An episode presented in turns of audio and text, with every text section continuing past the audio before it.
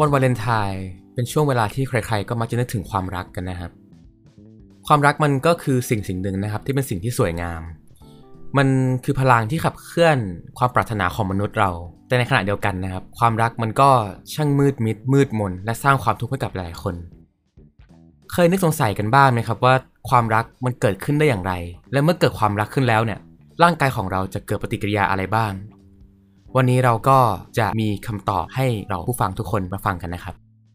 ก่อนที่เราจะไปรู้สึกรักกันนะครับ มันจะมีสารเคมีชนิดหนึ่งนะครับ ที่เป็นตัวนำพาทำให้เราเนี่ยเกิดความรักที่เรียกว่าฟิโรโมนสารตัวนี้ครับผมมันเป็นสารเคมีที่สัตว์หลายชนิดเนี่ยสร้างขึ้นมาเพื่อดึงดูดเพศตรงข้าม ซึ่งในมนุษย์เองก็มีครับผม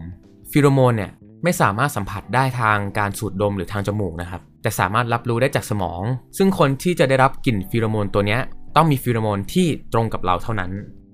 ก็ขอแง้มๆเรื่องฟิโรโมนไว้เท่านี้ก่อนแล้วกันนะครับผมทีนี้เรามาเข้าเนื้อหาหลักกันนะครับ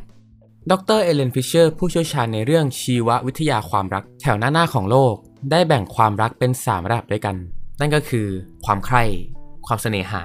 และความผูกพันเราจะมาดูกันนะครับว่าความรักสามระดับเนี่ยมันคืออะไรกันบ้าง อย่างแรกนะครับ ความใคร่มันจะเป็นช่วงเวลาที่ทำให้เกิดความหลงใหล และเกิดแรงขับทางเพศครับผม ซึ่งความรู้สึกของคนสองคนในช่วงนี้ร่างกายอะจะถูกกระตุ้นด้วยฮอร์โมนสำคัญอยู่ 2 ชนิด ได้แก่ฮอร์โมนเพศหญิง นั่นก็คือเอสโตรเจนและฮอร์โมนเพศชายนั่นก็คือเทสโทสเตอโรนทำให้รู้สึกเขิน หรือเวลามองตากันเนี่ยจะทำให้รู้สึกว่าเลือดสูบฉีดในหัวใจ หรือพอเวลาที่เราได้เจอกันแล้วเนี่ยมันจะมีความตื่นเต้น หัวใจเต้นแรง รู้สึกแบบนุ่มฟูในหัวใจ ก็มันเกิดมาจากฮอร์โมนพวกนี้แหละครับความรักรับต่อมานะครับผมนั่นก็คือความเสน่หา มันเป็นช่วงเวลาแห่งการที่เราเนี่ยตกหลุมรักใครสักคนหนึ่ง ซึ่งมันก็เป็นหนึ่งช่วงนะครับที่ไลฟ์สไตล์ของเราเนี่ยจะเริ่มเปลี่ยนไป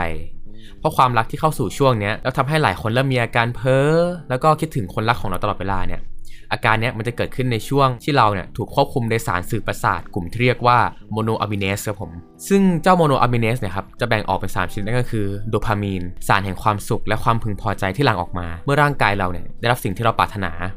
อย่างที่ 2 ก็คือฮอร์โมนเอพิเนฟรินนะฮะ เป็นฮอร์โมนที่ทำให้ร่างกายเราเนี่ยตื่นตัว หัวใจเต้นแรง เมื่อได้พบกับใครสักคนที่เรารักแล้วก็รักเรา และสุดท้ายก็คือเซโรโทนินนะครับ มันเป็นสารชีวเคมีที่สำคัญต่อกลไกในการตกหลุมรักมากเลยครับ มันส่งผลต่ออารมณ์โดยตรงครับ แล้วก็ส่งผลต่อการแสดงออกของเราโดยตรงด้วย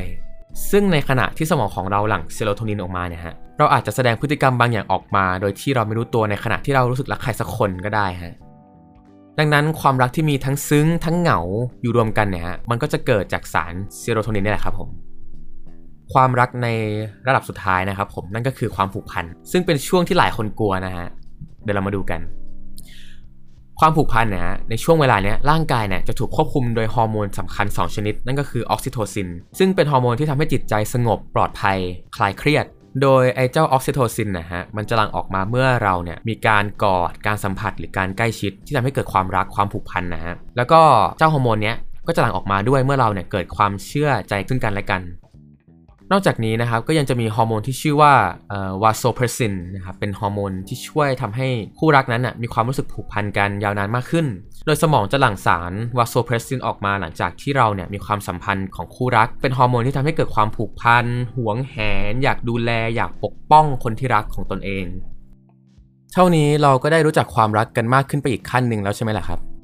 ถึงแม้ว่าความรักจะเป็นปฏิกิริยาทางเคมีที่เกิดขึ้นภายในร่างกาย เพื่อตอบสนองความต้องการกับอิทธิพลทางสิ่งแวดล้อมนะครับ แต่เราก็ควรเข้าใจอยู่เสมอนะครับว่า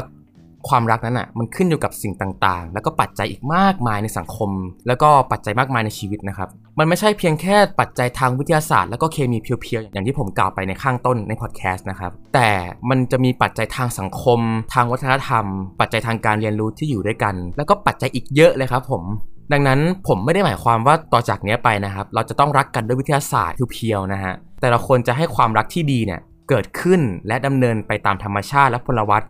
และเราควรคำนึงถึงความถูกต้องและเหมาะสมในความรักของเราเป็นสิ่งสำคัญครับผม ก็เท่านี้ครับ